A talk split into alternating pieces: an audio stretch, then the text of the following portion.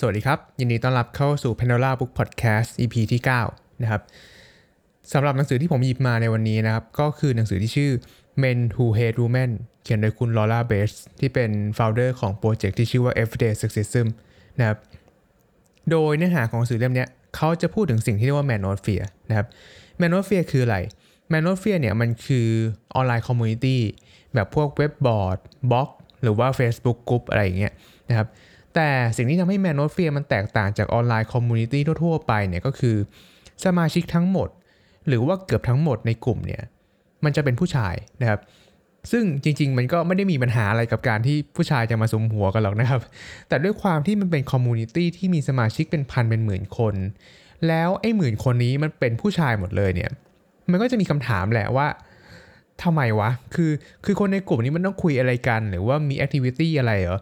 มันถึงทำให้มันไม่มีผู้หญิงคนไหนเข้ามาเป็นส่วนหนึ่งในสังคมของพวกคุณเลยอะนะครับซึ่งพอเราไปดูคอนเทนต์ที่มันอยู่ในกลุ่ม Manosphere เนี่ยเราก็จะไม่แปลกใจเท่าไหร่ว่าทำไมมันถึงไม่มีผู้หญิงนะครับ เพราะว่าเนื้อหาในสังคม Manosphere เนี่ยมันจะค่อนข้างเชิดชูความเป็นชายมาก ๆ ว่ามันเป็นสิ่งที่วิเศษกว่าความเป็นหญิง หรือว่าความเป็นเพศอื่น ๆ รวมถึงมีทัศนคติที่แสดงออกถึงความเกลียดชัง ความดูถูกในตัวผู้หญิงเนี่ยอย่างชัดเจนมากๆด้วยนะครับ ตัวอย่างของกลุ่ม Manosphere ที่หลายคนอาจจะรู้จักเนี่ยก็คือกลุ่มที่เรียกว่า incel นะครับแต่นอกจาก incel เนี่ยจริง ๆ มันก็ยังมีกลุ่มอื่นๆอีก อย่างเช่น PUA MRA MGTOW อะไรเงี้ยนะครับโดยหนังสือเล่มนี้เขาก็จะพูดถึงกลุ่ม Manosphere เหล่านี้แหละ แล้วก็เล่าตั้งแต่ต้นเลยว่าแต่ละกลุ่มเนี่ยมันเกิดขึ้นมาได้ยังไง แนวคิดของแต่ละกลุ่มมันเหมือนกันหรือว่าแตกต่างกันยังไง แล้วแต่ละกลุ่มเนี่ยใช้เรื่องเล่าแบบไหน ในการชักจูงให้คนอื่นๆเนี่ยเข้ามาเป็นสมาชิกในกลุ่มของตัวเอง รวมถึงเรื่องที่ว่าสิ่งที่แมนโนเฟียทำเนี่ยมันส่งผลร้ายต่อสังคมโดยรวมยังไง แล้วเราจะแก้ไขมันได้อย่างไรนะครับ โดยเหตุผลที่คุณลอล่าเขาเขียนหนังสือเล่มนี้ก็เพราะเธอบอกว่า ในช่วง 2-3 ปีหลังมาเนี่ยเวลาที่เธอไปบรรยายเรื่องความเท่าเทียมทางเพศตามโรงเรียนต่างๆนะครับ เธอเริ่มพบว่าเด็กผู้ชายหลาย ๆ คนเนี่ยเริ่มต่อต้านแนวคิดเรื่องเฟมินิซึมมากขึ้นนะครับ ซึ่งพอเธอไปถามเหตุผลกับเด็กเหล่านี้ครับ สิ่งที่ทำให้เธอตกใจก็คือว่าคำตอบที่เด็กเหล่านี้ตอบกลับมา มันคล้ายๆกันหมดเลยนะครับ ไม่ว่าจะเป็นวิธีการให้เหตุผล วิธีใช้คำหรือเวลาอ้างตัวเลขสถิติเนี่ย มันก็เป็นสถิติผิดๆแบบเดียวกันนะครับคุยกันไปคุยกันมาก็ไม่ผิดค่าเท่าไหร่ คือเด็กพวกนี้เขาไปได้ข้อมูลเหล่านี้มาจากกลุ่มแมนนอเฟียนะครับ ซึ่งคุณลอร่าเขาบอกว่า ถ้าเกิดไปถามเขาเมื่อ 3-4 ปีที่แล้วอะเขาก็อาจจะคิดเหมือนหลาย ๆ คนนะว่า เราอาจจะไม่ควรไปพูดถึงไอ้คนกลุ่มนี้หรือเปล่านะครับ เพราะว่ายิ่งเราไปพูดถึงเนี่ยมันอาจจะยิ่งดูเหมือนเป็นการให้พื้นที่ แล้วก็ให้ความสำคัญกับไอ้คนพวกนี้ แล้วไอ้คนพวกนี้เนี่ยมันก็อาจจะรู้สึกว่าตัวเองได้รับความสำคัญขึ้นมา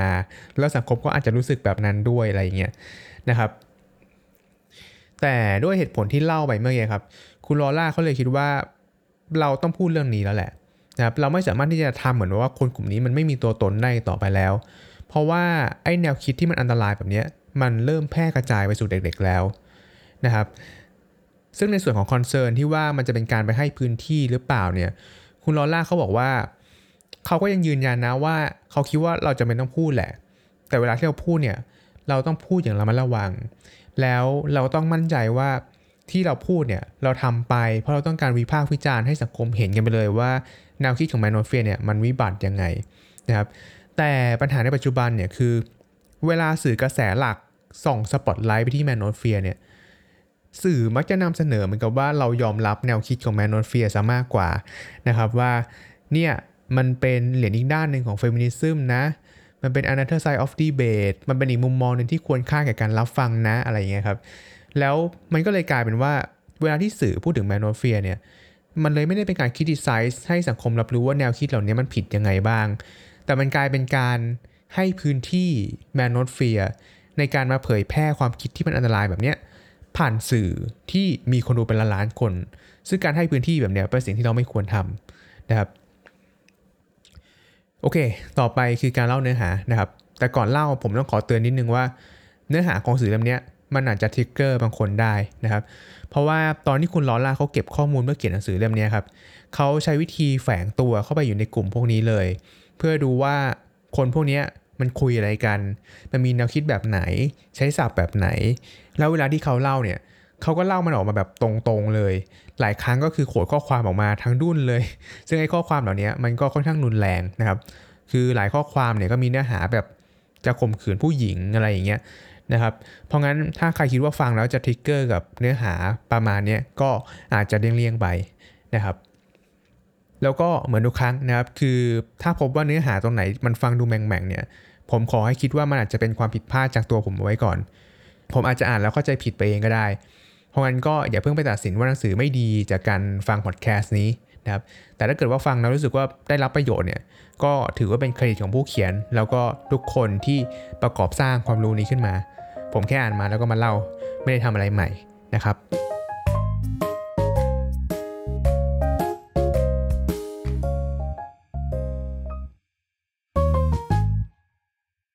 บทที่ 1 เนี่ย ชื่อบทเป็นชื่อเดียวกับชื่อหนังสือเลย คือ Men Who Hate Women หรือว่าผู้ชายที่เกลียดผู้หญิงนะครับ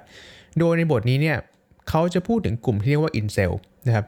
incel เนี่ยย่อมาจากคำว่า involuntary celibate ถ้าแปลแบบสุภาพสุภาพเนี่ยก็คือ เป็นโสดโดยไม่สมัครใจนะครับ แต่ถ้าแปลแบบหยาบๆหน่อยเนี่ยก็คือไม่ได้เยสโดยไม่สมัครใจนะครับ เพราะว่าจริงๆ celibate เนี่ยมันไม่ได้แค่โสดแบบซิงเกิลอะแต่มันคือ not having sex for some reason นะครับ ก็เห็นชื่อก็กระจ่างความหมายนะครับ คือ incel เนี่ยมันเป็นกลุ่มคนที่หาแฟนไม่ได้ ไม่ได้มีเซ็กส์แล้วก็เลยรู้สึกสิ้นหวัง รู้สึกโกรธแค้นผู้หญิงว่าทำไมถึงปฏิเสธฉัน แล้วก็เลยระบายความโกรธนี้ออกมาผ่านความรุนแรง ซึ่งหลายครั้งก็ทำให้มีคนเสียชีวิตเป็นจำนวนมาก อย่างเคสที่หลายคนอาจจะเคยได้ยินก็คือกรณีของ Elliot Rodger ที่บุกเข้าไปในบ้านพักมหาลัย แล้วก็กราดยิงจนทำให้มีผู้เสียชีวิตหลายคนนะครับ เพราะงั้นในแง่ของความรุนแรงเนี่ย incel จะถือว่าเป็นกลุ่มที่ก่อความรุนแรงมากที่สุดเลย เมื่อเทียบกับ Manosphere กลุ่มอื่นๆนะครับ โดยแนวคิดสำคัญอย่างหนึ่งของ incel เนี่ยก็คือความเชื่อที่ว่า ผู้ชายคือเหยื่อที่แท้จริงของระบบนะครับ incel เชื่อว่าสังคมเรามันถูกออกแบบมาให้เอื้อประโยชน์ต่อผู้หญิง สังคมชายเป็นใหญ่เป็นแค่เรื่องโกหกของพวกเฟมินิสต์จริง ๆ แล้วผู้หญิงคือเพศที่กุมอำนาจเหนือกว่าผู้ชายมาตลอด แต่ว่าผู้หญิงจะชอบโทษว่าผู้ชายเป็นฝ่ายกดขี่ เพราะว่าต้องการกดให้ผู้ชายเป็นเบี้ยล่างตลอดไปอะไรแบบนั้นนะครับไอ้ความเชื่อแบบเนี้ยในกลุ่มอินเซลเขาจะเรียกว่า red pill หรือว่ายาเม็ดสีแดงนะครับยาเม็ดสีแดงเนี่ยมันมันรีเฟอร์มาจากหนังเรื่อง The Matrix นั่นแหละ นะครับใครไม่ใจว่าคืออะไรก็ลองไปหาดูในหนังเก่านิดนึงนะครับแต่ถ้าเกิดให้สรุปแบบสั้นๆเนี่ยยาเม็ดสีแดงอะ่ะมันคือสิ่งที่คนไทยเราเรียกกันว่าอาการตาสว่างนะครับ คือมันเป็นอาการที่เราได้ไปรับรู้ความจริงบางอย่าง แล้วความจริงนั้นเนี่ยมันก็พลิกวิธีที่เรามองโลกไปเลย เราเราไม่สามารถที่จะกลับไปมองโลกแบบเดิมได้อีก แล้วมันเปรียบเหมือนกับที่ผ่านมาเราอยู่ในโลก ปลอมๆมาตลอด แต่ว่าหลังจากที่เรากินยาเม็ดสีแดงเข้าไปเนี่ยเราก็ตื่นขึ้นมาในโลกของความเป็นจริงนะครับในกรณีของอินเซลเนี่ยก็คือก่อนหน้านี้มันเชื่อว่าสังคมเราเป็นสังคมชายเป็นใหญ่ แล้วก็ผู้หญิงเป็นคนที่ถูกกดขี่ใช่ไหมครับ แต่พอมันกินยาเม็ดสีแดงมาเนี่ยมันเลยได้รับรู้ความจริงว่าจริง ๆ แล้วสังคมเราเนี่ยเป็นสังคมที่หญิงเป็นใหญ่ แล้วผู้ชายเนี่ยเป็นฝ่ายที่ถูกกดขี่อะไรแบบนั้นไปนะครับ ซึ่งไอ้ความเชื่อที่ว่าผู้หญิงกุมอำนาจเนี่ยผู้ชายเนี่ยมันก็มาจากแนวคิดที่ว่า เป้าหมายที่สำคัญที่สุดในชีวิตของผู้ชายอะคือการได้มีเซ็กส์นะครับซึ่งคนที่จะสามารถมอบเซ็กส์ให้กับผู้ชายที่เป็น heterosexual ได้เนี่ยมันก็มีแค่ผู้หญิงเท่านั้น ใช่ไหมครับ incel เลยบอกว่าการที่ผู้ชายจำเป็นต้องมีเซ็กส์แล้วผู้หญิงเป็นผู้มีสิทธิ์ตัดสินใจว่าจะมอบหรือไม่มอบเซ็กให้กับผู้ชายคนไหนบ้างเนี่ยมันไปทำให้ผู้หญิงกุมอำนาจเหนือผู้ชาย แล้วผู้หญิงก็ใช้ sexual autonomy เนี้ยในการบงการผู้ชายมาตลอดว่า ถ้าแกไม่ทำตัวดีๆ ฉันจะไม่มอบเซ็กให้นะ อะไรเงี้ยนะครับ ซึ่ง incel ก็บอกว่า ถ้ามันเป็นสังคมสมัยก่อนที่ผู้หญิงไม่มีงานทำอะ มันก็โอเคนะ ที่เราจะปล่อยให้ผู้หญิงมี sexual autonomy แบบนี้นะครับ เพราะ incel มองว่าผู้หญิงเนี่ย เป็นเพศที่ไร้ความสามารถในการเลี้ยงดูตัวเองต่างจากผู้ชายนะครับธรรมชาติก็เลยมอบอำนาจแห่งเซ็กเนี่ยให้กับผู้หญิง ผู้หญิงจะได้ใช้เซ็กส์ในการมาเป็นเครื่องต่อรองกับผู้ชายได้บ้างเพื่อที่โลกมันจะได้มีสมดุลนะครับแต่ incel เนี่ยบอกว่าในปัจจุบันเนี่ยสมดุลตรงนี้มันเสียไปแล้ว เพราะว่าปัจจุบันเนี่ยผู้หญิงออกมาแย่งงานผู้ชายทำผู้หญิงสามารถมีทรัพย์สินเป็นของตัวเองได้ แถมจะมีอำนาจจากเซ็กส์ที่ธรรมชาติมอบให้อีก เพราะงั้นสังคมปัจจุบันจึงเป็นสังคมที่ผู้หญิงกุมอำนาจแบบเบ็ดเสร็จ แล้วผู้ชายต่างหากที่เป็นเหยื่อของความไม่เท่าเทียมในปัจจุบันนะครับ ซึ่งตรงนี้ก็ชี้ประเด็นได้นิดนึงนะครับว่า แม้ว่า incel มันจะดูเหมือนเป็นพวกขวาจัดมาก ๆ เนี่ย แต่ incel มันไม่ได้ถือความคิดแบบอนุรักษ์นิยม แล้วก็มองว่าผู้หญิงต้องรักนวลสงวนตัวอะไรอย่างนี้นะฮะ incel ไม่ได้มีปัญหากับการที่ผู้หญิงจะมีเซ็กสำหรับ incel ผู้หญิงจะมีเซ็กก็ได้ แต่ incel มองว่าผู้หญิงไม่ควรมีอิสระภาพในการเลือกคนที่ตัวเองจะมีเซ็กด้วย เพราะไม่งั้นผู้หญิงจะใช้อิสระภาพนี้ในการทำร้ายผู้ชายนะครับ ซึ่งถ้าฟังถึงตรงนี้ครับ หลายคนก็คงคิดเหมือนกันว่า มึงเป็นอะไรมากวะเนี่ยนะครับ เพราะ logic มันอ่อนเกินกว่าที่เราจะไปจริงจังกับมันน่ะ คือ คือมันฟังเหมือนเป็นโจ๊กอะไรสักอย่างด้วยซ้ำที่เดี๋ยวตอนท้ายมันจะต้องมี punchline มาหักมุมอะแต่มันก็ไม่มี มันเชื่อแบบนี้กันจริง ๆ นะครับ มัน มันฟัง มันฟังดูตลกอะนะครับ แต่พอไป step ต่อไปแล้วเนี่ยมันขำไม่ออกเลย เพราะว่าพอ incel มองว่าอิสระภาพในการมีเซ็กของผู้หญิงคือต้นเหตุของปัญหาเนี่ย incel เลยมองว่าการข่มขืน ซึ่งเป็นการช่วงชิงอิสระภาพนั้นมาจากผู้หญิงอะคือทางออก แล้วการออกไปฆ่าไปทำลายผู้หญิงก็เป็นเรื่องที่ชอบทำแล้ว เพราะผู้หญิงคือปีศาจร้าย เป็นต้นเหตุของความเจ็บปวดทั้งมวลในชีวิตของผู้ชายนะครับแล้วแนวคิดแบบนี้มันก็ไม่ได้เป็นแค่ส่วนเล็กๆในสังคมอินเซลด้วยนะครับ คือคือคือที่ต้องพูดประเด็นเนี้ยก็เพราะว่าเวลามันมีการวิพากษ์วิจารณ์ movement อะไรก็ตามเนี่ย มันจะมีคนที่บอกว่า เฮ้ยทุกๆ movement น่ะมันก็ต้องมีพวกสุดโต่งแตกแถวมาทั้งนั้นแหละ แต่จริงตัวแนวคิดของ movement น่ะมันดีนะอะไรอย่างเงี้ยนะครับ ซึ่งซึ่งมันก็จริงครับ แต่คำอธิบายเนี้ยมันไม่สามารถเอามาใช้กับกลุ่มอินเซลได้นะครับ เพราะสมาชิกส่วนใหญ่หรือว่าเกือบทั้งหมดของอินเซลอะมันออกตัวชัดเจนมากๆ ว่ากลุ่มของตัวเองเนี่ยสนับสนุนการข่มขืนหรือว่าการทำร้ายผู้หญิงนะครับทุกครั้งที่มันมีการกราดยิงโดยอินเซลเนี่ยสมาชิกแทบทุกคนจะชัยโยโห่ร้อง บอกว่านี่คือสารจากชายผู้โชคร้ายถึงผู้หญิงสาเลวเฉลิมฉลองว่าเหตุการณ์ความรุนแรงเหล่านี้แสดงถึงการพังงาดขึ้นมาของกลุ่มอินเซลนะครับ เพราะงั้นเราจึงไม่สามารถที่จะอ้างได้เลยว่าความคิดและความรุนแรงที่มันเกิดขึ้นในสังคมอินเซลเนี่ยมันเป็นแค่คนแตกแถวส่วนเล็กๆ เพราะในความเป็นจริงคือมันมีปัญหาตั้งแต่แนวคิดของกลุ่มแล้ว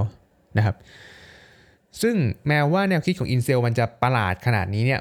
แต่มันก็ยังซื้อใจคนบางกลุ่มได้นะครับ เพราะ incel เนี่ยจะเล่นกับปัญหาบางอย่างที่มันมีอยู่จริง เช่น สถิติว่าผู้ชายฆ่าตัวตายมากกว่าผู้หญิง 3 เท่า หรือว่า การที่สังคมมันมีมาตรฐานบางอย่างที่ผู้ชายจะต้องไปให้ถึง แล้วถ้าใครไปไม่ถึงก็จะถูกประนามว่าเป็น loser อะไรเงี้ยนะครับเรื่องเล่าของ incel มันจะทำงานได้ดีกับผู้ชายที่กำลังเปราะบาง แล้วก็รู้สึกว่าชีวิตตัวเองก็ไม่ได้ดี เหมือนที่สังคมบอกว่าผู้ชายมี privilege นะครับแล้วอีกอย่างหนึ่งที่ทำให้อินเซลค่อนข้างจะเป็นปึกแผ่น แล้วก็ทำให้คนข้างในรู้สึกว่าตัวเองเป็นส่วนหนึ่งของกลุ่มเนี่ยก็คือการใช้ศัพท์เฉพาะที่รู้เรื่องกันเองเฉพาะคนในกลุ่มนะครับเพราะมันก็จะเป็นฟีลแบบ เฮ้ย ฉันใช้ศัพท์เฉพาะกลุ่มเราอะแต่แกเก็ตว่ะ แสดงว่าเราเป็นเพื่อนกัน มันไปสร้างความลึกลับ ความใคร่รู้ให้กับคนที่เพิ่งเข้ามาใหม่ที่ถ้าอยากจะเข้าใจเนี่ยมันก็เลี่ยงไม่ได้ที่จะต้อง immerse ตัวเองเข้ามาในสังคมอินเซลใช่ไหมฮะ ซึ่งอินเซลก็จะใช้โอกาสนี้แหละ ในการเผยแพร่ความคิดของตัวเองให้สมาชิกใหม่ๆนะครับ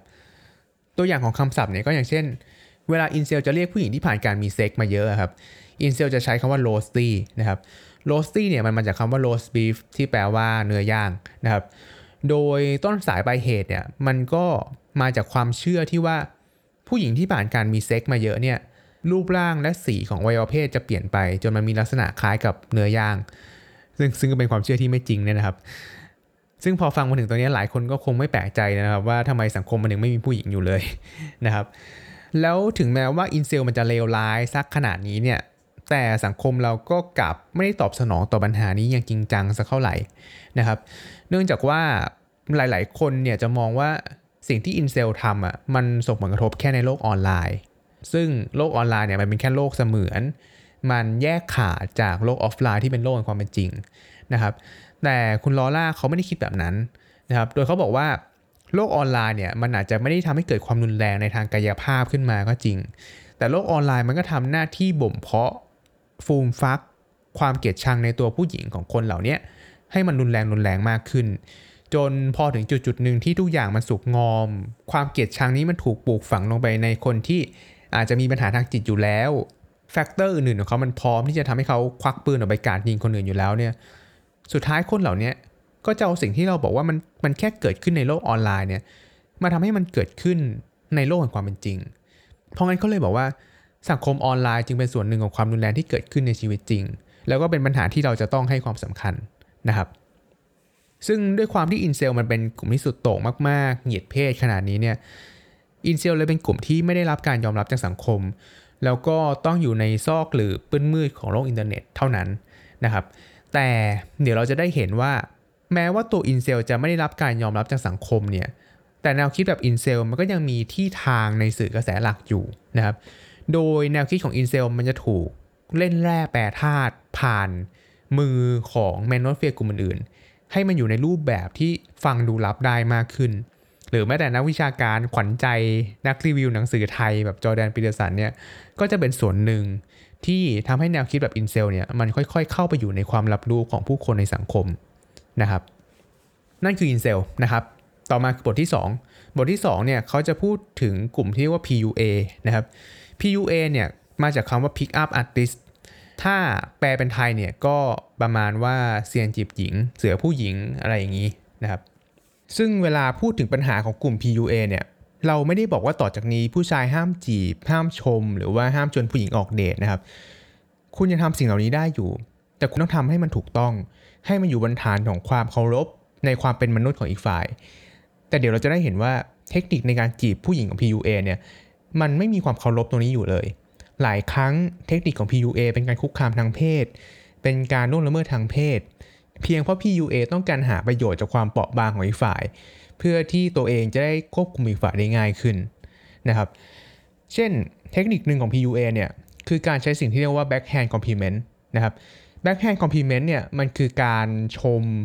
แกมด่านะครับ อย่างเช่นบอกว่า เฮ้ย ถ้าเธอไม่อ้วนเนี่ย เธอจะสวยมากเลยนะ อะไรแบบนี้ครับ คือฟังเหมือนเผินๆน่ะมันเหมือนชมว่าสวย แต่เซนส์ของมันคือมันบอกว่า เธอยังไม่ดีพอนะกับสิ่งที่เธอเป็นอยู่ในปัจจุบัน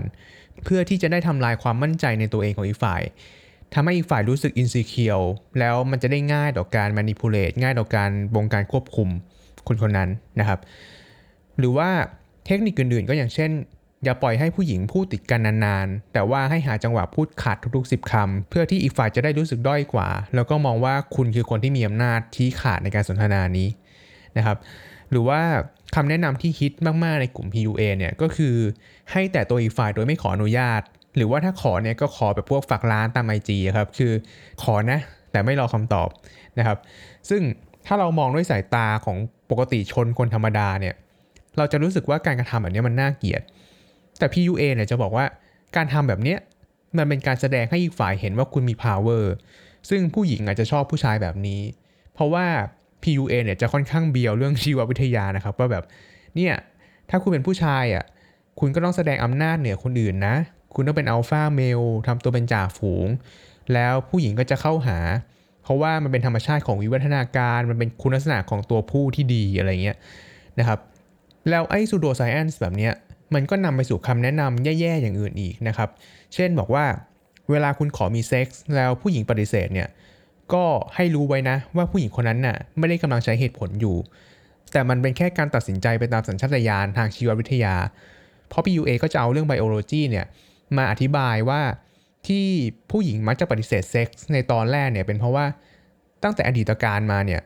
เวลาตัวเมียตั้งท้องอะ ร่างกายตัวเมียจะอ่อนแอ แล้วก็อยู่ในสถานะเสี่ยงที่จะเสียชีวิต เพราะงั้นร่างกายของผู้หญิงเลยถูกเข้ารหัสมาให้หลีกเลี่ยงเซ็กส์โดยสัญชาตญาณอยู่แล้วนะครับซึ่งพอผู้หญิงไม่ได้ใช้เหตุผลในการปฏิเสธเซ็กส์ที่คุณยื่นให้เนี่ยคุณเลยไม่จำเป็นต้องยอมรับคำปฏิเสธนั้น แต่ให้ตื้อไปเรื่อยๆ จนกว่าผู้หญิงจะยอมใช้เหตุผลนะครับ ซึ่งฟังแล้วก็แบบไอ้เหี้ยมึงเพ้อเจ้อมากเลยทำไมทำไมถึงชอบลดคุณค่าของตัวเองและคนอื่นให้เป็นแค่เดรัจฉานนะ ทั้งนั้นที่เราเป็นมนุษย์ เรามีสมองส่วนหน้าที่วิวัฒนาการมา สมองแบบใหม่นี้ทำให้เราสามารถที่จะคิดในสิ่งที่มันนามธรรม และไม่ธรรมชาติมาก ๆ แบบเงินตาหรือว่าประชาธิปไตยแล้วก็สามารถที่จะอยู่กับมันได้ แต่ทำไมผู้ชายบางกลุ่มถึงชอบบอกว่า เราต้องทำตัวแบบสัตว์ เราต้องเป็นจ่าฝูง เราต้องเอาเปรียบคนอื่น เราต้องไม่เคารพในความเป็นมนุษย์ของคนอื่น เราถึงจะได้สิ่งที่เราต้องการทำไมต้องพยายามทำให้มันเป็นแบบนั้นนะครับ คือ คือผมไม่ได้ปฏิเสธว่าคุณลักษณะบางอย่างมันก็เป็นเรื่องของชีววิทยานะ แต่วิทยาศาสตร์ไม่เคยบอกว่าเทโทสเตอโรนจะทำให้ผู้ชายควบคุมตัวเองไม่ได้ วิทยาศาสตร์ไม่เคยบอกว่าพฤติกรรมมนุษย์จะต้องถูกกำหนดจากสมองสัตว์เลื้อยคลานเท่านั้น PUA แค่หยิบเอาเรื่องเล่าที่ฟังดูเป็นวิทยาศาสตร์มา แล้วก็เอามันมาจับแพะชนแกะให้มันกลายเป็นสิ่งที่เขาอยากจะเชื่อ เพื่อที่มันจะได้ไม่ต้องยอมรับคำปฏิเสธของผู้หญิงอะนะครับ ทีนี้มาพูดถึงเรื่องความสัมพันธ์ระหว่าง PUA กับ incel กันบ้างนะครับ คือแม้ว่าทั้ง PUA ทั้ง Incel มันจะเป็น Manosphere เหมือนกันเนี่ย แต่ PUA จะเป็นกลุ่มที่ค่อนข้างเหยียด Incel นะฮะ เพราะว่า PUA เนี่ยจะมองว่า Incel มันเป็นพวก loser ที่พอผู้หญิงไม่เอาแล้วก็พานไปใช้ความรุนแรงกับเขาอะไรเงี้ย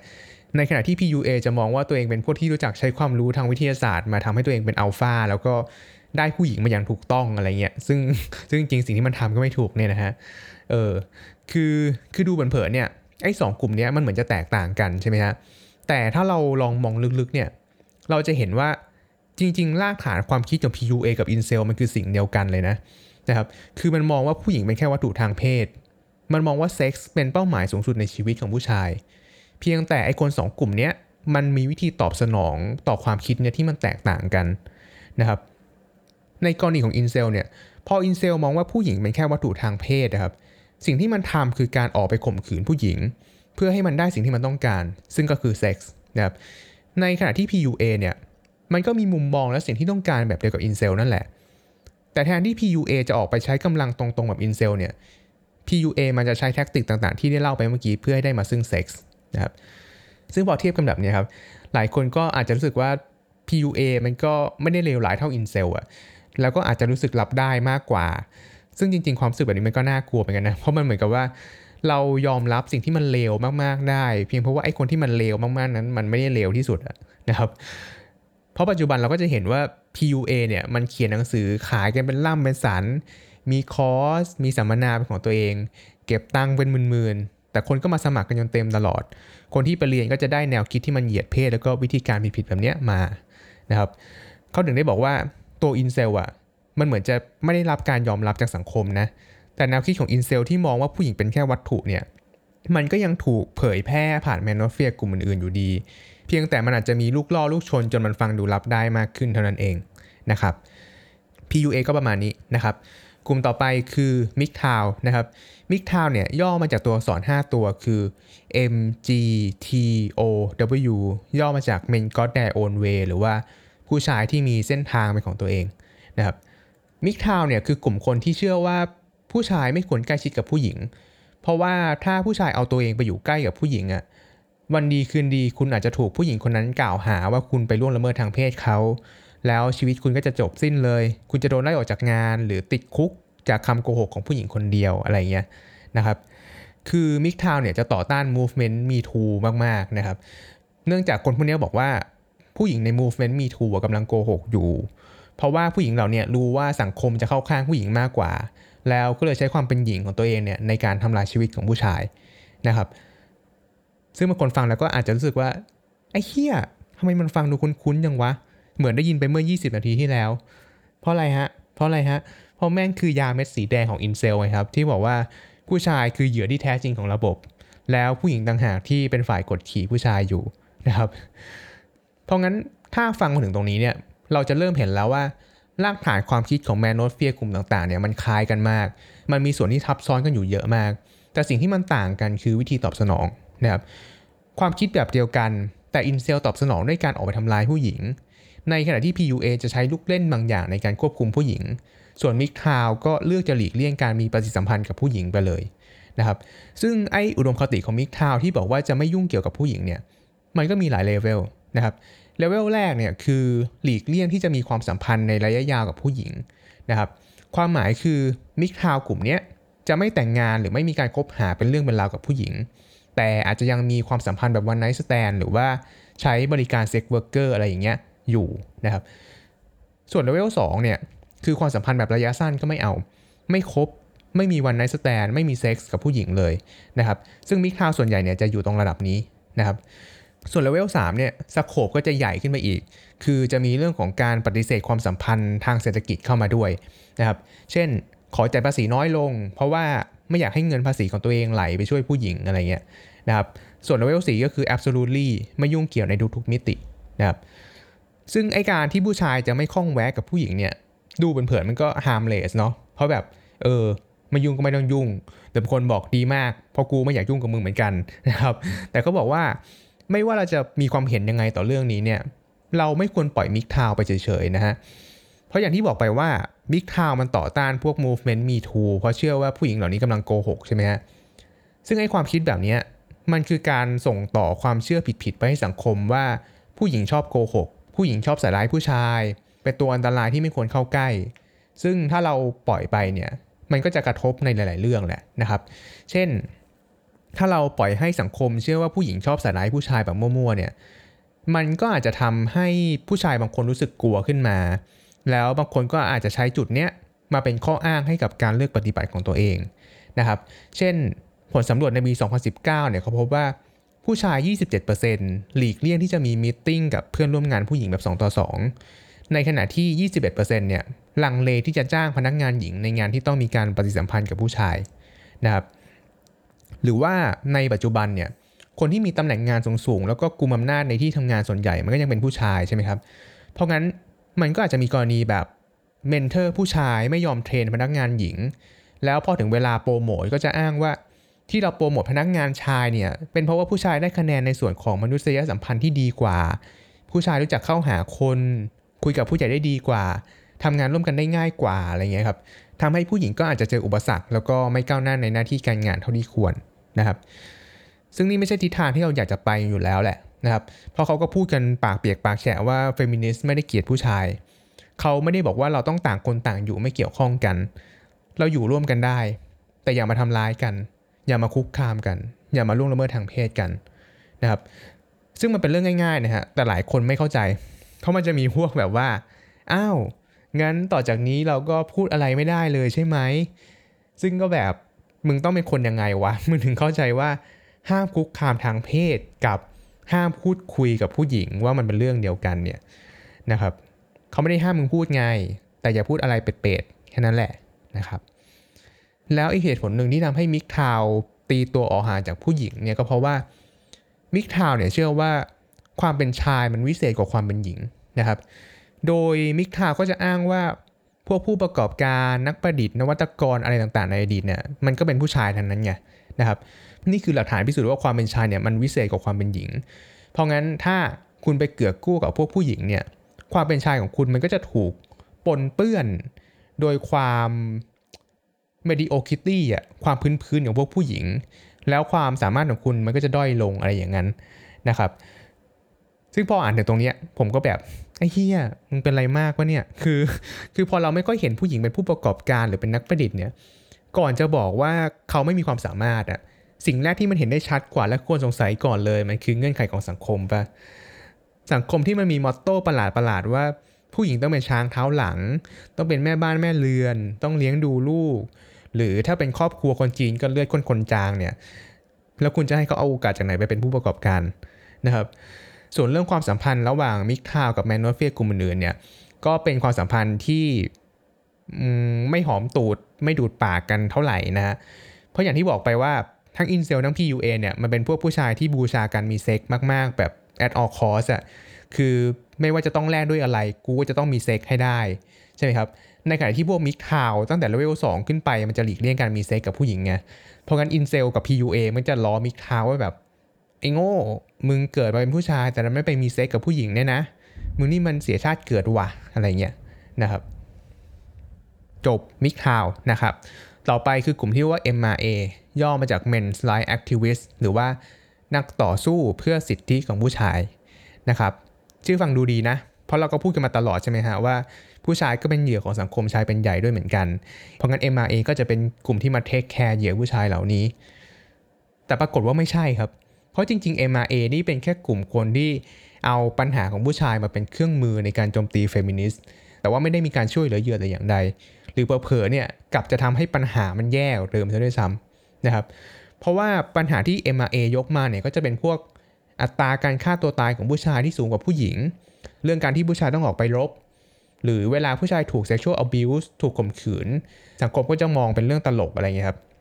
เช่นแบบ พอมีข่าวครูผู้หญิงข่มขืนนักเรียนชายอย่างเงี้ยมันก็จะมีไอ้พวกแบบทำไมสมัยเรียนกูไม่เจอแบบนี้บ้างนะ แล้วก็ทำเรื่องตลกทั้งที่ผู้ชายถูกข่มขืนมันก็แย่เหมือนที่ผู้หญิงถูกข่มขืนเนี่ยMRA ก็มันจะยกประเด็นเหล่านี้ขึ้นมานะครับ ซึ่งประเด็นพวกนี้มันก็เป็นความจริงนะครับ แล้วเราก็ไม่ได้ปฏิเสธว่าผู้ชายก็เป็นเหยื่อด้วยเหมือนกัน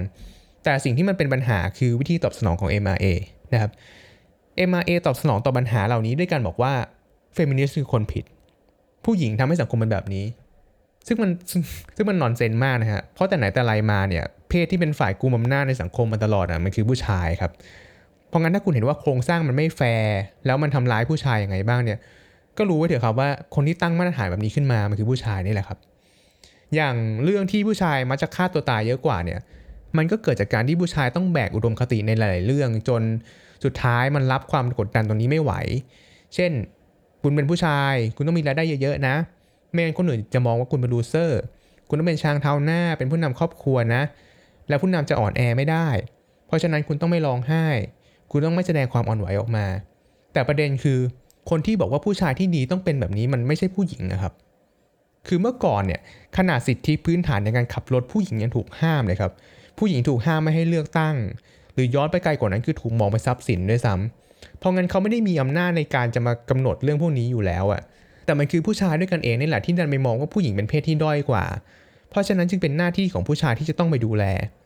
ซึ่งมันอาจจะเป็นเจตนาที่ดีก็ได้นะครับ แต่เราก็คงเห็นแล้วว่าสุดท้ายมันไม่ได้นำไปสู่ผลลัพธ์ที่ดี ระบบแบบนี้ทำให้ผู้หญิงถูกกีดกันออกจากโอกาสหลาย ๆ อย่าง เพราะสังคมมองว่าสิ่งต่าง ๆ เหล่านั้นมันเป็นหน้าที่ของผู้ชายมากกว่า ในขณะที่ผู้ชายอาจจะได้เติบโตก็จริง แต่มันก็มาพร้อมกับความรับผิดชอบ ความกดดันในหลายอย่างจนมันนำไปสู่ปัญหาต่างๆที่ได้พูดไปนะครับเขาจึงบอกว่าสังคมชายเป็นใหญ่เนี่ยมันทำร้ายทุกคน แต่ว่ามันอาจจะ subtle นิดนึงสำหรับผู้ชาย เพราะว่าสังคมชายเป็นใหญ่มันก็ทำให้ผู้ชายได้เป็นใหญ่ง่ายขึ้นด้วยไงซึ่งบางคนก็อาจจะ enjoy กับระบบแบบนี้ แล้วก็มองว่าไอ้ความเครียดที่ตามมาเนี่ยมันคือ trade-off นะครับแต่จริงๆ คือถ้าเราเห็นว่าระบบแบบนี้มันแย่ยังไง แล้วมันทำร้ายคนไปมากขนาดไหนเนี่ย มันก็เป็นหน้าที่ของทุกคนนะที่จะต้องช่วยกันรื้อระบบแบบนี้ทิ้งนะครับ เพราะงั้นการที่ MRA เห็นว่าระบบก็ทำร้ายผู้ชายได้เนี่ยถือว่ามาถูกทางแล้วนะครับแต่การจะไปบอกว่าผู้หญิงเป็นคนผิดเฟมินิสต์เป็นคนผิดเนี่ยมันก็ไม่ใช่ครับ ถ้าคุณอยากแก้ปัญหานี้อะคุณต้องเลิกเชื่อในนิยามของการเป็นผู้ชายที่ดีแบบเดิมๆอะแล้วมาช่วยกันนิยามความเป็นชายแบบใหม่ขึ้นมาว่า ผู้ชายที่ดีไม่จำเป็นต้องมีรายได้เยอะๆก็ได้ คุณไม่จำเป็นต้องเป็นผู้นำเสมอไปก็ได้ คุณจะอ่อนแอบ้างก็ได้ คุณจะร้องไห้บ้างก็ได้ ผู้ชายไม่ควรถูกความเป็นชายกดดันมากขนาดนั้นนะครับ แต่ถ้าเราไปบอก MRA ว่าต้นเหตุของปัญหามันเกิดจาก toxic masculinity แบบนี้ครับ MRA จะไม่เชื่อ เพราะ MRA มันก็เหมือนกับกลุ่มอื่นนะครับ ที่จะบูชาความเป็นชายแบบเก่ามากๆ แล้วก็จะมีคอนเซปต์เรื่องชีววิทยาว่าผู้ชายเหนือกว่าผู้หญิงโดยธรรมชาติอยู่แล้ว เพราะงั้นการที่ผู้ชายจะมีชีวิตที่ดีกว่าผู้หญิงเนี่ยก็ถือว่าเป็นเรื่องปกติอะไรแบบนั้นนะครับ แล้วสิ่งที่มันแย่ที่สุดสำหรับ MRA เลยเนี่ยก็คือ MRA เนี่ยบอกว่าตัวเองอะต้องการจะช่วยเหลือเหยื่อที่เป็นผู้ชายใช่ไหมฮะ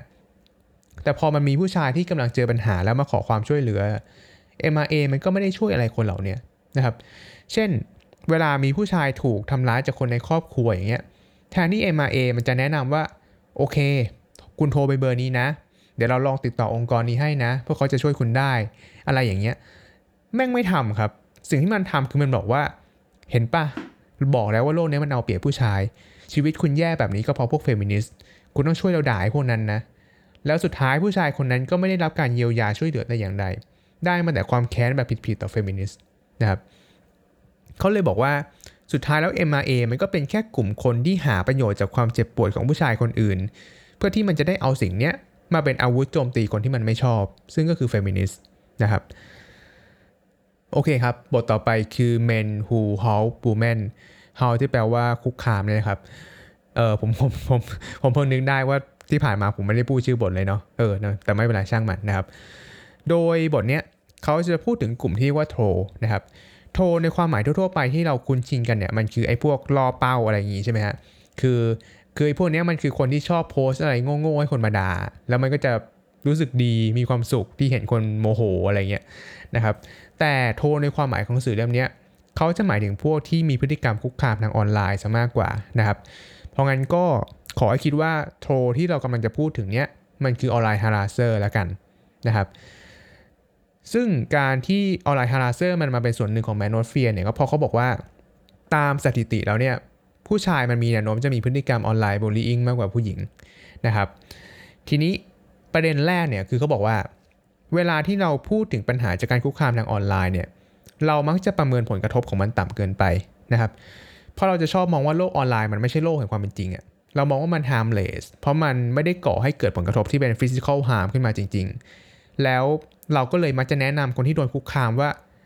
ignore มันไปเถอะช่างมัน อย่าไปสนใจมันเลย มันแค่ขู่อะไรเงี้ยนะครับ แต่ลองนึกดูว่า ถ้าเราเข้า Facebook เรามา แล้วเราต้องเจอข้อความคุกคามเป็นร้อยๆพันๆข้อความเนี่ยมันก็ยากอะครับที่เราจะไม่สนใจมันนะครับ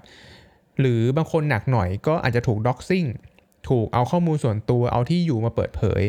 เพราะว่าอีกฝ่ายต้องการให้เหยื่อรู้สึกไม่ปลอดภัยในการใช้ชีวิต ต้องหวาดระแวงตลอดเวลาว่าจะมีใครมาทำอะไรหรือเปล่า ในกรณีแบบเนี้ย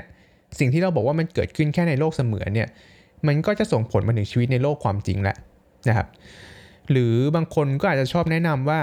ถ้าถูกคุกคามก็ให้ปิดจอ แล้วลดการใช้ชีวิตในโลกออนไลน์ลงอะไรเงี้ยนะครับ ซึ่งมันอาจจะได้ผลก็ได้นะครับ แต่มันก็ไม่ง่ายขนาดนั้น เพราะว่าสำหรับบางคนเนี่ยงานเขามันอยู่ในโลกออนไลน์ครับ บางคนเขามีรายได้หลักจากโลกออนไลน์ เพราะงั้นการบอกให้เหยื่อลดการใช้ชีวิตในโลกออนไลน์เนี่ย มันอาจจะแก้ปัญหาเรื่องสุขภาพจิตได้บ้างก็จริง แต่มันก็เหมือนจะไปสร้างปัญหาใหม่ขึ้นมาอยู่ดีนะครับ แต่สิ่งที่มันแย่ที่สุดของคำแนะนำแบบนี้ก็คือว่า เรากำลังบอกเป็นในๆว่าเหยื่อคือคนที่ต้องรับผิดชอบจากการถูกคุกคามนี้ครับ เหยื่อคือคนที่ต้อง exclude ตัวเองออกจากสังคมทั้งทั้งที่คนที่ต้องรับผิดชอบและควรหยุดพฤติกรรมแบบนี้มันคือคนที่คุกคามต่างหากนะครับเซนส์มันเหมือนเราบอกว่า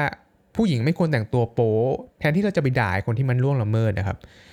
เรากำลังบอกเป็นในๆว่านี่คือปัญหาที่หลีกเลี่ยงไม่ได้ ยังไงผู้ชายก็จะต้องมีพฤติกรรมแบบนี้แหละ เพราะฉะนั้นคุณจึงควรจะประนีประนอมด้วยการยอมจำกัดเสรีภาพของตัวเองเพื่อแลกกับความปลอดภัย แต่ในทางกลับกัน ถ้าเราไปบอกว่าผู้ชายควรถูกจำกัดเสรีภาพบางอย่างเพื่อแลกกับความปลอดภัยบ้างเนี่ย ผู้ชายจะโกรธเป็นฟืนเป็นไฟและต่อต้านทันที แต่สังคมเรามันทำแบบนี้มาตลอดกับชีวิตของผู้หญิงนะครับ เราทำตัวแบบพวกผู้ก่อการร้ายอะ่ะ เราความปลอดภัยของผู้บริสุทธิ์มาเป็นตัวประกัน เพื่อที่เราจะได้ไม่ต้องไปดีกับต้นเหตุของปัญหาที่มันเกิดจากผู้กระทำนะครับ แล้วมันก็มีเรื่องการเติบโตทางความคิดของแต่ละคนด้วยแหละนะครับ เพราะว่าโลกออนไลน์มันก็เป็นช่องทางหนึ่งที่เราจะแสดงความเห็น เรียนรู้หรือว่าแลกเปลี่ยนกับคนที่อาจจะมีประสบการณ์คนละแบบกับเราใช่ไหมครับ ซึ่งถ้ามันมีการคุกคาม แล้วเราแก้ปัญหาด้วยการบอกให้เหยื่อ exclude ตัวเองออกไปเนี่ย คนเหล่านี้ก็จะสูญเสียโอกาสในการเติบโตผ่านโลกออนไลน์ไปนะครับ แต่สิ่งที่ผมคิดว่ามันน่าจะแย่ที่สุดคือ มันอาจจะไปทำให้เหยื่อรู้สึกโดดเดี่ยวด้วยก็ได้นะครับ เพราะว่าบางทีเขาจะถูกคุกคามว่าเขาไปพูดในสิ่งที่มันถูกต้อง แต่มันแค่ไม่ถูกใจคนบางกลุ่มอะซึ่งถ้าการพูดในสิ่งที่มันถูกต้องมันทำให้คนคนนึงต้อง exclude ตัวเองออกจากสังคมออนไลน์เนี่ย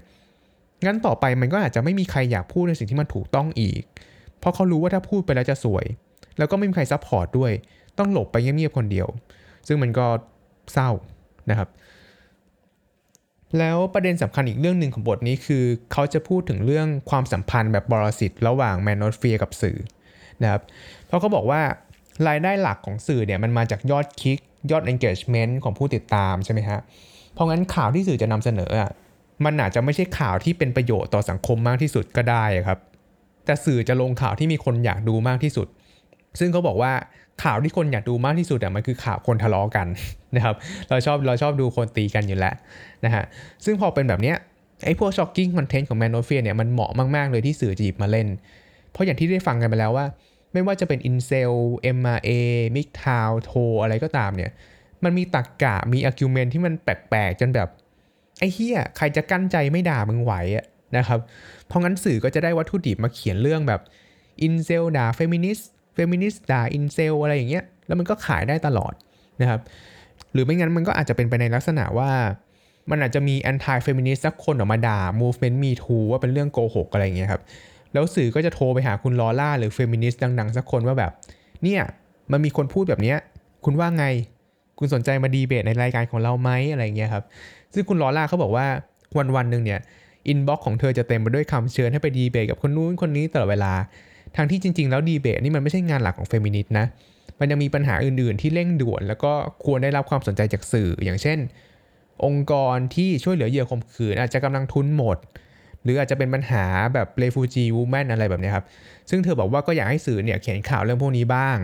แต่มึงก็ไม่เขียนในพวกเคียชวนกูดีเบตอยู่ได้ลำคาญ อันนี้เขาไม่ได้พูดนะว่ามันเป็นเสียงในใจที่ผมจินตนาการขึ้นมาตอนอ่านนะครับอะเราเล่นนะฮะคือเขาบอกว่าจริงๆดีเบตอะมันก็ทำได้ แต่แต่เราไม่ควรไปให้ความสำคัญกับมันมากเกินไปครับ เพราะการสนใจแต่เรื่องว่าใครทะเลาะกับใครเนี่ยมันแลกมาด้วยการที่ปัญหาจริง ๆ ที่เฟมินิสต์กำลังสู้อยู่เนี่ยต้องถูกละเลย แล้วสังคมมันก็จะมีภาพจำผิดๆว่างานของเฟมินิสต์มีแค่การดีเบตอย่างเดียว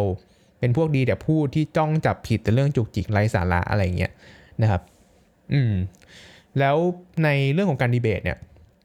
มันก็ยังสัมพันธ์กับประเด็นหลักของบทนี้คือเรื่องของการคุกคามด้วยนะครับ เพราะมันก็จะมีกรณีที่เฟมินิสต์เปิดหน้าเปิดชื่อขึ้นไปดีเบต แล้วปรากฏว่ามันต่อมาก็ได้รับข้อความขู่ฆ่าเป็นพันๆข้อความอะไรเงี้ยครับ ซึ่งพออ่านถึงตรงเนี้ยผมนึกถึงอะไรรู้ป่ะ ผมนึกถึงไอ้เรื่องจะจัดเวทีดีเบตเรื่องหอมอะนะครับ คือคือที่สุดแล้วอะผมรู้สึกว่าผมไม่แปลกใจนะที่เขาจะไม่ไปอะเพราะผมว่าถ้าเป็นผมอะผมก็ไม่ไปนะครับ อย่างแรกเลยคือเพราะผมรู้สึกว่ามันไร้สาระหอมไม่ได้เป็นประเด็นที่ซับซ้อน เราสามารถอธิบายจบได้ในหนึ่งโพสต์ มันไม่มีความจำเป็นอะไรเลยที่ต้องเสียเงินเสียเวลาจัดเวทีดีเบตกันนะครับสองคือผมรู้สึกว่ามันมีความเสี่ยงสำหรับคนที่ขึ้นไปดีเบตเหมือนกันนะ คือคุณอาจจะบอกว่านี่ไงเวทีดีเบตคือพื้นที่ปลอดภัยในการแลกเปลี่ยนความเห็น ซึ่งจริงอยู่ว่าบนเวทีมันอาจจะปลอดภัยแล้วก็ไม่มีใครไปทำอะไรเขาหรอก แต่ลงเวทีมาแล้วอะไม่แน่ครับ คือสมมติว่าถ้าดีเบตนั้นมันได้จัดขึ้นมาจริง ๆ แล้วมันมีคนดูเป็นพันเป็นหมื่นคนน่ะคุณขอให้เขาเปิดหน้าเปิดชื่อขึ้นมาดีเบตกับคุณ แต่คุณมั่นใจได้เหรอว่า เมื่อเขาลงเวทีไปแล้ว เขาจะไม่ต้องเจอการคุกคามจากคนดูที่ไม่เห็นด้วยอะคือไม่ต้องไปไหนไกลนะครับ เอาแค่ที่ไปลุมฝัดคำว่าหอมใส่รูปคุณเมนูตอนนั้นนะมันยังเป็นสิ่งที่ผมไม่สามารถเข้าใจได้จนถึงทุกวันเนี้ยคือขนาดคนคนนั้นเขาไม่ได้ด่าคุณ เขาไม่ได้เกี่ยวอะไรกับเรื่องนี้เลย พวกคุณยังไปลุมฝัดข้อความใส่เขาอะ แล้วคุณคิดว่าคนที่เปิดหน้าเปิดชื่อไปดีเบต ออกตัวชัดเจนว่าไม่เห็นด้วยกับความคิดของคุณเนี่ยเขาจะรอดจากไอ้พวกนี้เหรอนะครับคุณจะเปิดดีเบตเรื่องนี้เพื่ออะไรเพื่อปกป้องให้คนพวกนี้เหรอผมผมไม่เข้าใจจริง ๆ นะนะครับอะบทนี้ก็ประมาณนี้นะครับบทต่อไปผมขออีกสองบทพอนะ เริ่มเหนื่อยแล้วนะครับ บทต่อไปคือ men who exploit other men หรือว่าผู้ชายที่หาประโยชน์จากผู้ชายคนอื่นนะครับ บทนี้จริง ๆ ก็ไม่มีอะไรมากครับ เขาจะด่าจอแดนปีเตอร์สันซะเป็นส่วนใหญ่นะครับแล้วเนื้อหาก็จะทับๆกับ MRA ที่ได้เล่าไปแล้วบ้างว่า มันเป็นพวกที่หาประโยชน์จากความเจ็บปวดของผู้ชายคนอื่น เพื่ออ g e n d a ของตัวเองนะครับ แต่พระเอกของบทนี้เนี่ยก็จะเป็นพวกนักการเมือง นักวิชาการอินฟลูเอนเซอร์ที่ได้ประโยชน์จากการพูดสนับสนุน manosphere ในสื่อสาธารณะซึ่งคนหนึ่งที่ผมจะหยิบยกมาเล่าเนี่ยก็คือจอร์แดนปีเตอร์สันนะครับ เหตุผลหนึ่งที่เราต้องให้ความสำคัญกับคำพูดของคนดังเหล่านี้ก็เพราะว่า สังคมเรามันจะมีการให้เหตุผลแบบ appeal to authority อยู่ครับ เช่นแบบเนี่ยคนคนนี้เขาจบด็อกเตอร์เลยนะ จบจากฮาร์วาร์ดด้วย เพราะงั้นสิ่งที่เขาพูดมันต้อง valid สิอะไรอย่างเงี้ยซึ่งซึ่งมันก็ไม่จริงเสมอไปเนี่ยครับ เพราะว่าคนฉลาดพูดอะไรโง่ๆมาเยอะแยะ หรือบางทีตั้งใจพูดโง่ๆด้วยซ้ำเพราะว่าตัวเองได้ประโยชน์จากคำพูดนั้นนะครับโควิดประเทศเราเราก็เห็นหมอหลายคนพูดอะไรโง่ๆได้ตลอดเวลานะฮะซึ่งจอร์แดนปีเตอร์สันเนี่ยก็เป็นคนแบบที่ว่ามาเลย คือแกเป็นอดีต professor จบมหาลัยดัง แต่แกก็จะชอบพูดอะไรที่มันเหยียดเพศนะครับ เช่น ยืนยันจะเรียกคนข้ามเพศด้วย pronoun เก่า เชื่อว่าผู้หญิงเหมาะกับอาชีพพยาบาลมากกว่าวิศวกร เสนอให้ยกเลิกวิชา gender study อะไรเงี้ยนะครับ แล้วที่แย่ที่สุดอะคือหลาย ๆ อย่างที่แกพูดอะมันก็ไปสนับสนุนวิธีคิดแบบ incel ด้วย เพราะงั้น incel ก็เลยจะชอบจอร์แดนปีเตอร์สันมากนะฮะยกตัวอย่างคำพูดของปีเตอร์สันนะครับ มันจะมีอยู่ครั้งหนึ่งที่เขาบอกว่า สังคมของเราสามารถแก้ปัญหาอินเซลได้ ด้วยการใช้สิ่งที่เรียกว่า enforces monogamy นะครับ monogamy เนี่ยก็คือความสัมพันธ์แบบผัวเดียวเมียเดียวนะครับ ส่วน enforces ก็ประมาณว่าบังคับนั่นแหละ แต่ภายหลังเขาก็มาชี้แจงว่า enforces ในที่นี้ไม่ได้หมายความว่าบังคับ แต่เป็น socially promote เฉยๆ คือผลักดันให้มันเป็นค่านิยมหลักของสังคม แต่ใครจะไม่ทำก็ไม่เป็นไรนะครับ แต่ผมคิดว่าจะบังคับหรือเชิญชวนเนี่ยมันไม่ได้เป็นประเด็นสำคัญสักเท่าไหร่ ประเด็นสำคัญคือมันงงนะครับว่าแล้ว monogamy มันจะแก้ปัญหา incel ได้ยังไงนะครับเพราะอย่างแรกเลยคือปัจจุบันสังคมมันก็เป็น monogamy อยู่แล้วครับ แถมมันไม่ได้เป็นแค่ในระดับ socially promote ด้วยนะ แต่มันเป็นในระดับกฎหมายอะ่ะคือถ้าคุณแต่งงานแล้ว แล้วแฟนคุณไปมีชู้อะคุณก็ฟ้องแม่งทั้งแฟนทั้งชู้นั่นแหละ คือสังคมปัจจุบันอะมันเป็น monogamy อยู่แล้ว แล้ว incel มันก็เกิดขึ้นมาจากสังคมแบบเนี้ยแล้วทำไมจอร์แดนปีเตอร์สันถึงจะบอกว่า monogamy จะแก้ปัญหา incelนะครับอะ แต่ไม่เป็นไรสมมุติตัดประเด็นนี้ไปก่อน สมมุติว่าสังคมเรายังไม่เป็น monogamy ก็ได้คำถามคือตรรกะใน argument ของปีเตอร์สันคืออะไรนะครับคือตอนได้ยินครั้งแรกอะผมก็ไม่เข้าใจครับ ก็เลยไปหาอ่านดู แล้วก็มีคนบอกว่าปีเตอร์สันเนี่ยอาจจะต้องการบอกว่า ถ้าสังคมมันเป็น polygamy ที่เราสามารถมีคู่ได้หลายคนเนี่ยมันจะกลายเป็นว่าผู้ชายคนหนึ่งก็อาจจะมีเมียเป็นร้อยคน ผู้ชายที่เป็นอัลฟารูปหล่อมีกระตัง อยู่บน 20%แรกของยอดพีระมิดเนี่ย ก็จะได้ครอบครองผู้หญิง 80%ในโลกนี้ ส่วนผู้ชาย 80%ที่เหลือก็ต้องไปแย่งผู้หญิง 20%ล่างที่พวกอัลฟาไม่ต้องการ แล้วผู้ชายจำนวนมากก็จะกลายเป็นอินเซลไปอะไรเงี้ยนะครับ แต่ถ้าเกิดเราทำให้สังคมมันเป็นโมโนกามีเนี่ย ผู้ชาย 20%บนก็จะจับคู่ได้แค่กับผู้หญิง 20%บนเท่านั้น จะไม่มีการกินรวบเกิดขึ้น แล้วทุกคนก็จะ happy หาแฟนได้นะครับ ซึ่งฟังแล้วก็แบบ เย็ดแหม่มอะไรวะเนี่ย คือ คือผู้หญิงจะต้องวิ่งหาผู้ชายที่เป็นอัลฟาหรือเปล่าเนี่ย อันนี้เรื่องหนึ่งนะ แต่ต่อให้สิ่งนี้เป็นจริงอะ่ะ ผมก็ไม่คิดว่าผู้หญิงจะไปคบ incel เพียงเพราะว่าผู้ชายอัลฟามีคู่มาแล้วอะนะครับ แล้วเขาก็มองข้ามเพศวิถีอื่นที่มันไม่ใช่ straight ไปด้วยอะครับ เพราะมันก็ไม่ใช่ผู้หญิงทุกคนจะชอบผู้ชายไงนะครับ หรือว่าอีกข้อกล่าวหาหนึ่งต่อจอร์แดนปีเตอร์สันเนี่ยก็คือเขาบอกว่า จอร์แดนปีเตอร์สันเนี่ยจะชอบเขียนอะไรที่มันดู academic ดูวิชาการนะครับ แต่ว่าในขณะเดียวกันน่ะมันก็คลุมเครือเกินกว่าที่เราจะสามารถโต้แย้งได้นะครับ เช่นสมมุติเราบอกว่า เฮ้ย สังคมเรามันเลือกปฏิบัติกับผู้หญิงนะทำไมถึงมีโปรแกรมเมอร์หญิงน้อยจังเลยอะไรเงี้ยปีเตอร์สันก็จะบอกว่า ผู้ชายกับผู้หญิงมีความแตกต่างกันในทางชีววิทยา ซึ่งคนฟังก็จะรู้สึกว่า อ้าว นี่คุณกำลังบอกว่าผู้หญิงด้อยความสามารถในเรื่องการเขียนโปรแกรมเหรอ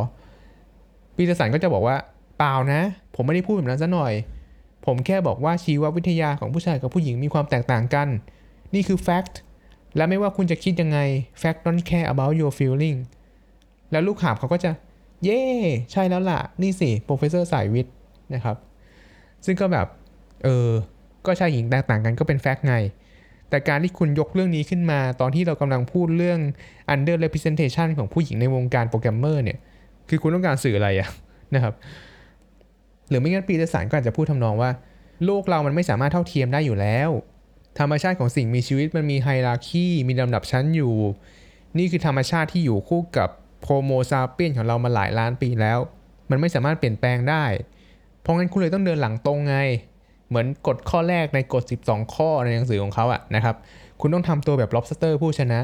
เพื่อที่คุณจะได้ไปยืนอยู่บนยอดพีระมิดของไฮราคีแล้วก็ได้ครอบครองทุกสิ่งนะครับ ซึ่งก็เป็นความคิดแบบฝ่ายขวาแหละที่แทนที่จะช่วยกัน abolish ไฮราคีที่มันไม่ยุติธรรมทิ้งไปเนี่ยเขากลับอ้างธรรมชาติ แล้วบอกให้เรายอมรับความไม่เท่าเทียมในโลกนี้นะครับ ส่วนไอ้พวกที่อยู่ข้างล่าง คุณมันจะโดนทีตแบบไม่ยุติธรรมขนาดไหนเนี่ยก็ถือว่ามันเป็นปูหลังข้อเองช่วยไม่ได้ โอ้โห ถ้าอยู่ไทยเราคิดแบบนี้นี่คือสลิมเลยนะเนี่ยนะครับอะแต่ไม่เป็นไร พยายามจะเข้าใจ ก็เข้าใจว่าการพัฒนาตัวเองก็เป็นสิ่งดีแหละ แต่ถ้าเกิดเราย้อนไปดูตรรกกะเรื่อง enforced monogamy ของแกเนี่ย เราก็จะรู้สึกว่าทำไมมันย้อนแย้งจังวะนะครับ คือพอเราบอกว่าผู้หญิงถูกปฏิบัติอย่างไม่เท่าเทียมเนี่ย จอแดนบีเดสันจะบอกว่า ก็ธรรมชาติมันเป็นแบบเนี้ย มึงไปแก้ที่ตัวเองเอาดิ ไปทำอาชีพที่เหมาะกับไบโอโลจีของตัวเองดิ แต่พอแกอยากเอาใจอินเซลอะแนวคิดแกก็กลายเป็นว่า เฮ้ย เราจะไปปล่อยให้ทุกอย่างเป็นไปตามธรรมชาติได้ยังไง เราก็ต้องเห็นใจปูหลังค่อมบ้าง เราต้องให้ปูหลังค่อมได้มีโอกาสมีเซ็กส์บ้างดิ ไม่งั้นเดี๋ยวไอ้พวกนี้โมโหแล้วมันไปกราดยิงนะเว้ย อ้าวไอ้เฮียขู่กูอีกฮะเจ๋งไหมนะฮะทำไมทำไมพูดถึงจอแดนปีเตอร์สันแล้วผมดูเป็นคนนิสัยไม่ดีนะครับจบเรื่องจอแดนปีเตอร์สันนะอย่าไปพูดถึงแกมากเลย อะทีนี้บทสุดท้ายนะครับ คือบทที่ชื่อว่า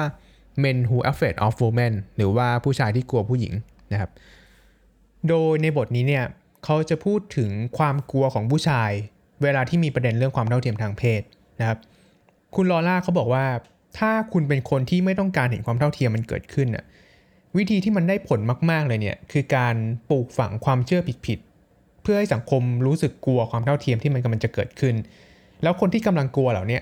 ก็จะทำทุกวิถีทางเพื่อไม่ให้สังคมมันก้าวไปข้างหน้า นะครับ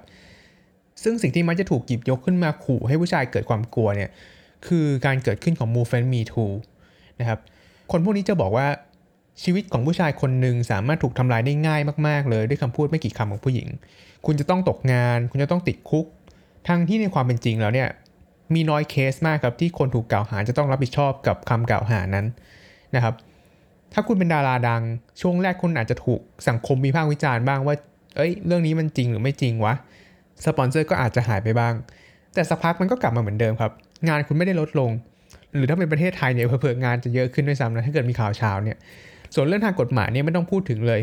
ถ้าเรื่องมันไม่ได้เพิ่งเกิดขึ้นเร็วๆนี้ หรือว่าหลักฐานมันไม่ได้แน่นจนมันดิ้นไม่หลุดจริงๆเนี่ย กฎหมายแทบจะทำอะไรไม่ได้เลยครับ เพราะว่า